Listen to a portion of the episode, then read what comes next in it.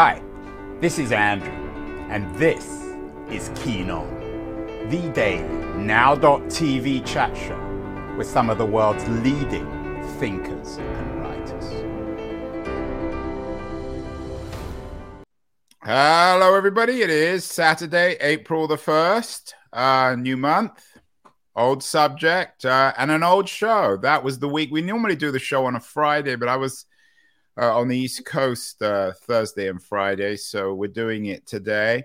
Um, and April the 1st might seem like a joke, embracing AI experimentation, the idea of having artificial intelligence that replaces humans.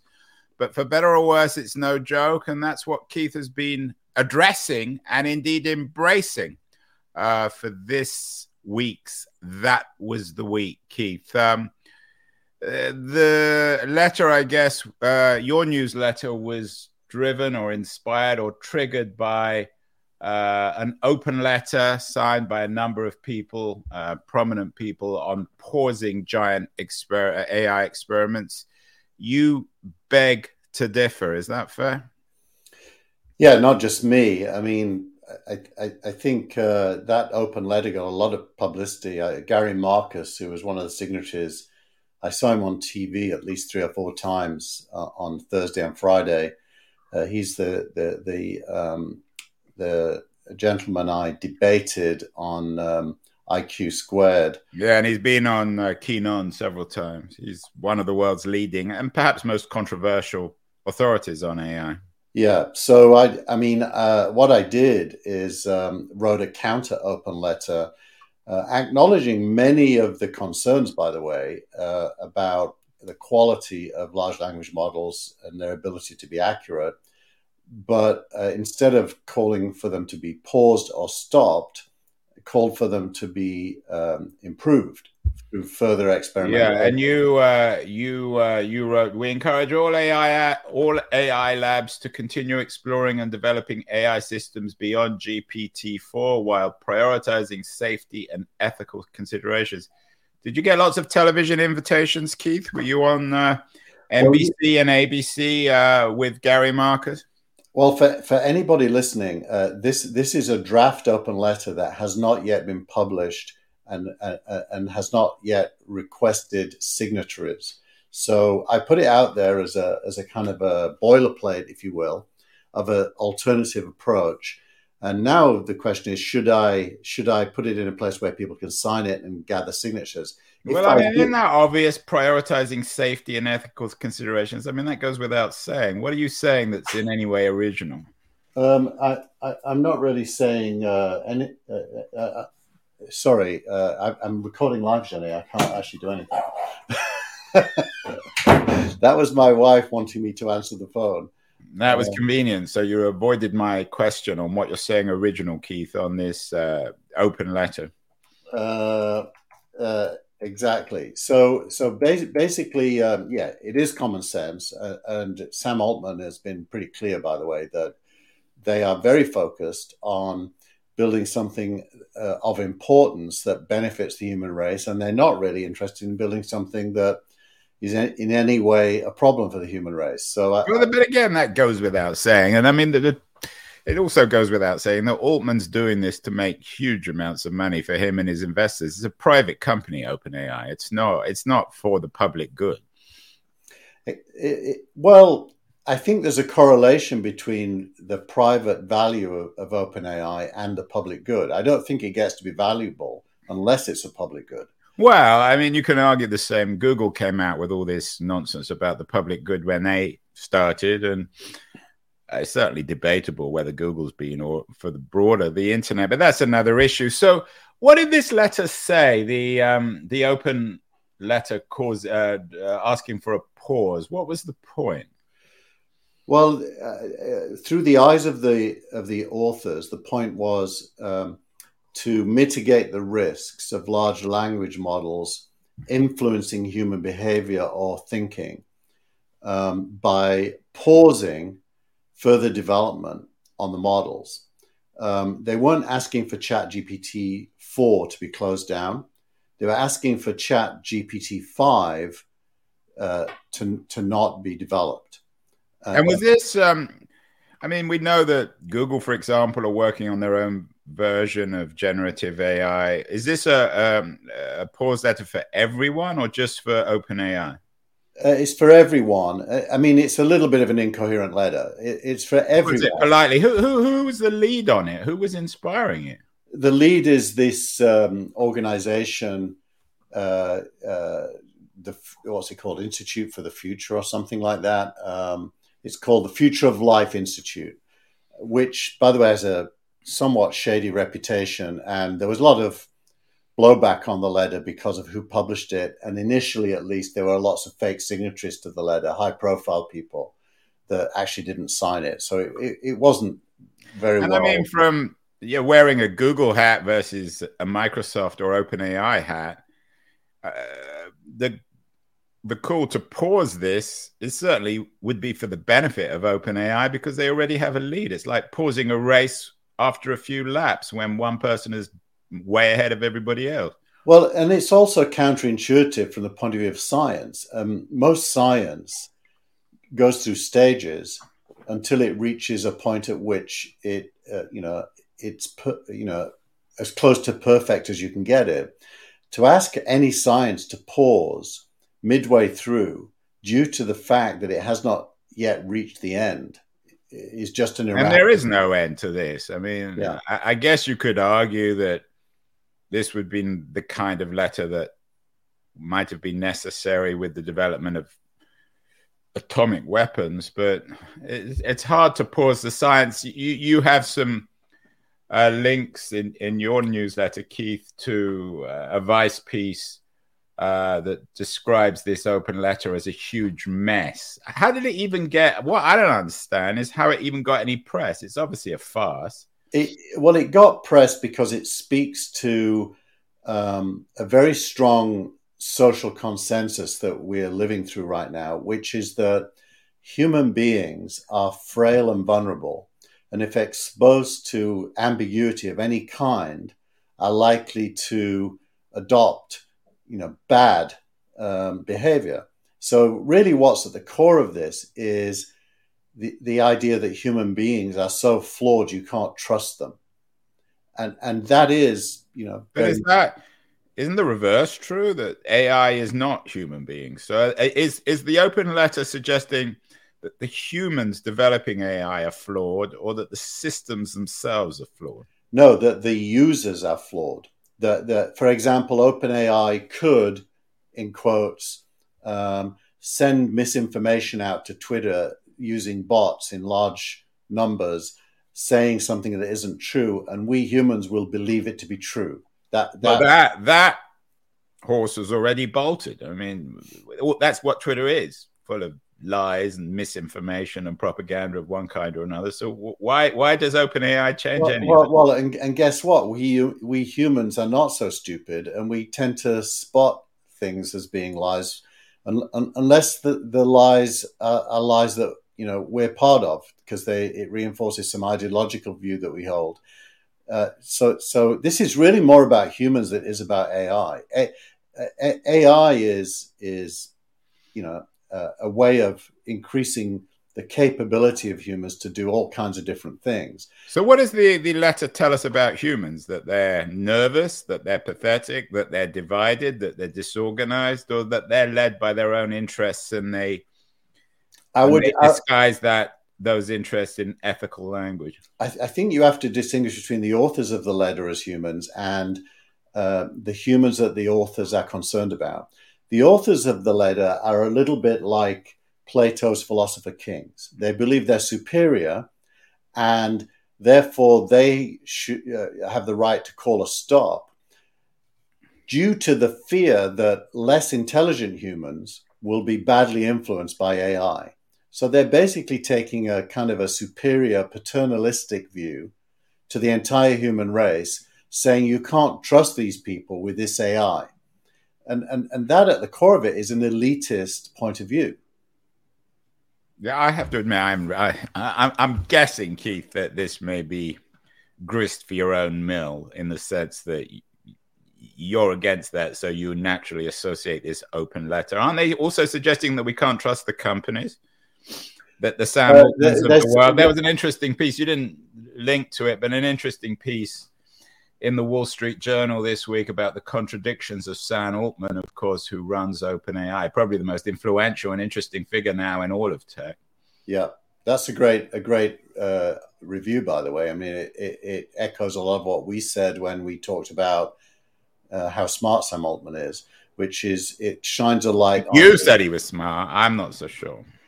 I mean, he's clearly smart. Whether he's trustworthy. So the issue is also, and I, I think it would be fair to say of this letter, Keith, that we can't trust the Sam Altmans of the world with our future because he's full of contradictions himself. Well, well, that that's the elitist view. It's basically saying, um, Sam why Altman, is that elitist? No, well, I'll I'll explain. Uh, it's saying Sam Altman can't be trusted to not pollute the minds of less intelligent humans because he isn't doing the things that we would do if we were running this.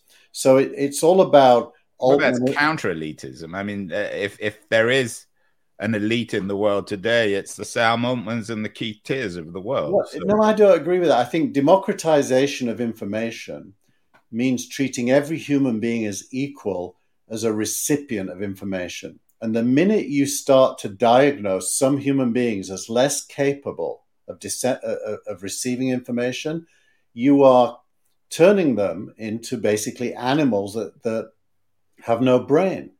Uh, so, so I, I, think at the core of this critique of AI is an uh, is an inherently anti-human point of view. Is this just the the sensitive northerner in you, Keith, the Yorkshireman who's always been patronised by the all-knowing Southerners like myself? Well, Ooh, Andrew, you've hit a nerve there. I, mean, I have hit a nerve. You know what need... we say to people like you? What do we sign say? Sign on. Although we don't, you don't need to sign on, Keith, because you're a, well, a wealthy northerner. Very well. I prefer the Pink Floyd version. Shine on. Well, this debate is not going away. Keith is very clear. He doesn't think we should pause. I agree, actually, but I mean, everyone talks about prioritizing. No one's going to write a anything suggesting that GPT-4 or generative AI shouldn't prioritize ethical considerations, but everyone dresses ethical considerations up in their own self interest. This is certainly the theme of the week, Keith. Lots of interesting pieces you link to. Uh, v- Vinod uh, Khosla, who uh, I don't know if he's a friend of democratization. He's certainly part of the new financial elite. Not always a man who does well in terms of marketing and PR to the rest of the world. You have a link with him on how he believes AI will free humanity f- from the need to work. What is Vinod saying here? Well, I I definitely picked up on this one due to my own, you know, my own uh, philosophical view of work, um, where, where I think of work as a necessary evil until technology gets to the point where it relieves us of the need to, to work. So I'm I, am i am very aligned with Vinod there. You're right on the democratization stuff. I mean, he he definitely doesn't want his beach democratized outside his house. Right. Um, so so you know he's he's a complex individual, but on this he's he's 100 percent right that if if it's possible for us to adopt um, large language models and chat interfaces to uh, and connect them to um, functional parts of the world like robots, it's very likely that the meaning of work will change. That we will all have um, a friend, if you like, um, that can help us achieve tasks that will lower the amount of time we have to spend on those tasks, and that that will revolutionize work. It revolutionizes where it creates new work. And of course, the age old thing, we talked about this a million times on and off the show, is it's transferring wealth and power to the owners of this new platform, system, technology, whether it's Altman or Khosla or whoever. I mean, how, how does that? There's still going to be work. I mean, people operating these systems are going to be working. Yeah. Well, even why there, is that different? I think if you follow the money, think think of it this way: the uh, I'll just use one example. The California pension scheme invests in Khosla's fund. Khosla uh, takes that money and invests it in AI, which then makes a big pile of money for Khosla Ventures, of which 100% of the original investment goes back to the California Pension Fund, plus 80% of the profit, and that goes into the pockets of pensioners. So, actually, the idea that the rich get richer through this is partly true because 20% of the profit goes to Vinod Khosla and his fund. But it's also true that society gets richer through through these mechanisms. So, uh, so now in the future, and this is the Sam Altman profile in the Wall Street Journal. In the future, would it be good if 100% of the value went back to the people? Sam Altman says yes, and he, he has a project called WorldCoin. At least part of the inspiration of WorldCoin is to try to figure out how to make that happen.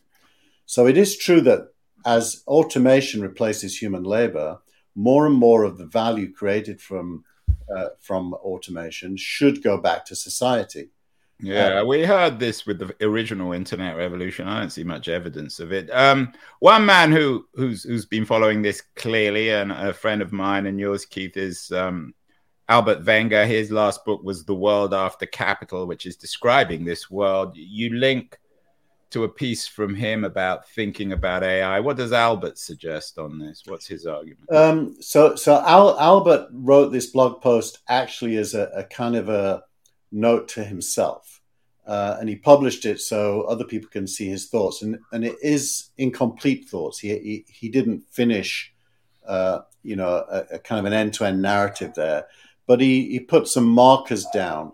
Um, uh, uh, the the mo- you know the most significant thing he does is that he focuses in on the fact that ultimately computers will do almost everything humans do better than humans. That's his core belief, uh, and I agree with that belief. And I think it's a good thing, not a bad thing, and it's socially good uh, because it it frees up time for for leisure and choice. But um, that's his core. And then he points to his book as a place where he elaborates on that theme at greater length. But I think it's a holding piece, not an end thought. I will say I have a private dialogue with Arthur about Albert, not Arthur. Uh, sorry, with Albert about the application of AI to venture capital, and on that he completely disagrees with me. Well, because you're threatening him at your uh, your little startup, Keith, which is not so little anymore is threatening Union Square Ventures. Maybe one day Albert will quote unquote work for you. Although I don't think either you or Albert really need to work. Yeah. You also link uh, to a couple of interesting pieces on Stratechery, which is one of your favorite um, blogs or publications about what is chat. Um, this one, Chat GPT gets a computer. What does that mean? Well, what uh, last week we talked a bit about this that that OpenAI uh, released some plugins, uh, all kinds of plugins. Expedia has one, OpenTable has one, uh, where um, applications can leverage the uh, intelligence of Chat GPT or its learning power for a specific purpose. And, and what that does is it basically links Chat GPT to the internet and up until now, it wasn't linked to the internet. It was a, a kind of a closed environment. Uh, now it's linked to the internet. It, it can um, trigger events in the real world um, if we count the internet as part of the real world. So Chat GPT getting a computer is is really Chat GPT uh, being able to to uh, be linked to all kinds of other environments that have compu- computational power. Um, and that that represents a shift at, at, a high level. Now, this is a long article. yeah, a lot more in it than I just said. Yeah, well, uh, it's more complicated. Can this actually be banned? You don't link to this because it came out too late, but the Italians yesterday banned GPT, which is an astonishing conceit, I guess, or hubris on the part of of the Italian government to simply ban Chat GPT. Are they banning basically? If they're doing that, are they banning the internet? you know that what they're trying to do is leverage Europe's privacy laws uh, and use them to ban to ban Chat GPT on the basis of privacy invasion. Uh, I haven't drilled down into the details. It only was announced yesterday, and I mean, obviously, it's not possible for them to actually ban Chat GPT. But the fact that they want to is kind of interesting in and of itself. Whether they, you know, they wasn't King Canute a northerner key. King Canute was um, was certainly an Italian, I would say. No, he wasn't. I mean, I'm he wasn't joking. I'm Yorkshire. joking. I'm talking I know. I know you're joking. Wasn't he from Yorkshire, King Canute, or was he Norwegian? I, I actually don't know, Andrew. We we should ask. Is the, is the is the King Canute metaphor appropriate? That anyone now trying to ban Chat GPT is like Canute standing in front of the ocean and suggesting it should stop. Exactly, it is. It is exactly that. It, it it's not going to stop. Um, and um, as as for uh, where the the origins of King Canute, I am now in Chat GPT and I will ask it Yeah. where was King Canute born? Ah, it's probably Oh, Scar. he's Danish. Danish. Oh, the Danes. King Canute, also known as Canute the Great, was born in Denmark around 995 AD. Well, we all want to be Danish in the next life. Anything else happening, Keith, in tech apart from Chat GPT? Your news of the week is, I have to admit, and this is not a criticism, a bit thin. Not much is happening. You always tell me that I put too much in, so I thought I'd try to. Yeah. Well, you know me, I'll always criticize you. Too But much. the, the first, the first two articles there are super interesting in the world of venture capital. Well, certainly from your point of view, because you're you're replacing uh, the generalist seed VC. Well, not not really. We we what what we're the support network for early stage investors. We we support them getting um, continuing to have equity in the companies that they find. We can be seen as enemies of the later stage venture capitalists. I don't think we are, but uh, there's a reasonable discussion to be had there.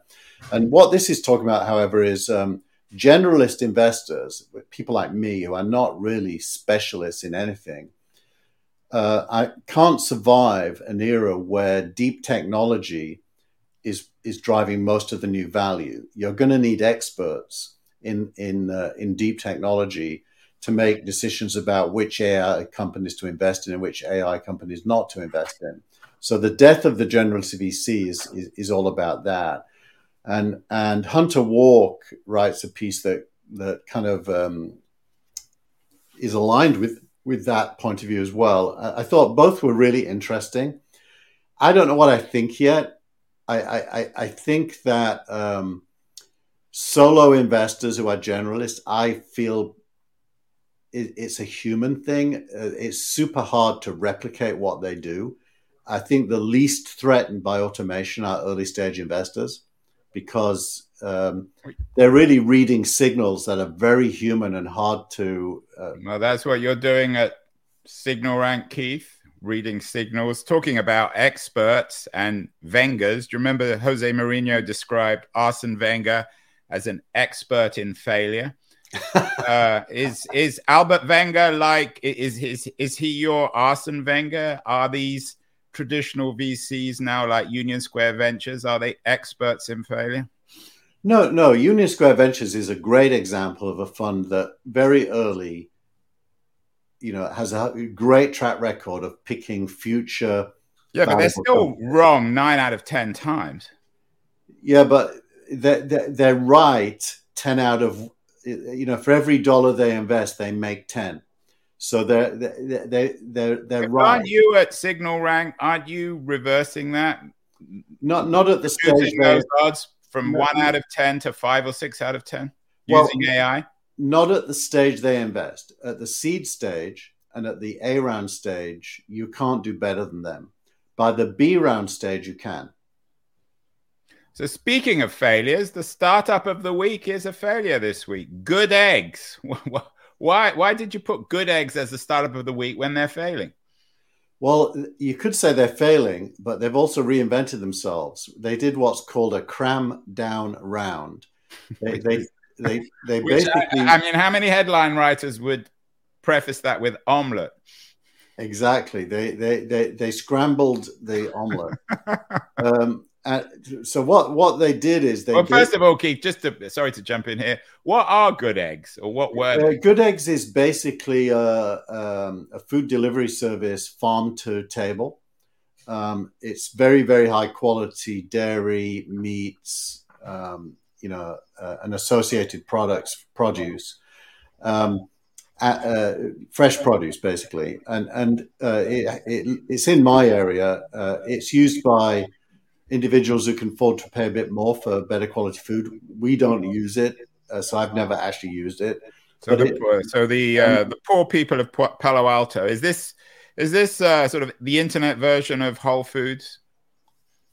Kind of, but but in a subset of the of what you can get in a Whole Foods. Not it wouldn't do everything. Okay, so it's a it's a high end boutique food online yeah. service. So what have they done that's so interesting?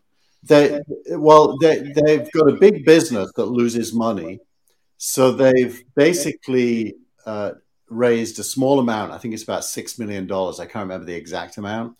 And in raising that money, they they they um, revalued the company to reduce the value of the old investors by 94%. So the new investors own most of the company. The old invest the old investors only own six percent of what they owned before. Well, isn't that a bit dishonest? I'm sure the old investors aren't very happy about that. Well, it's it's called pay to play. The old investors would have been given a choice to participate and chose not to and and and that why did I choose it? Because it's symptomatic of what's happening right now. This will happen more and more.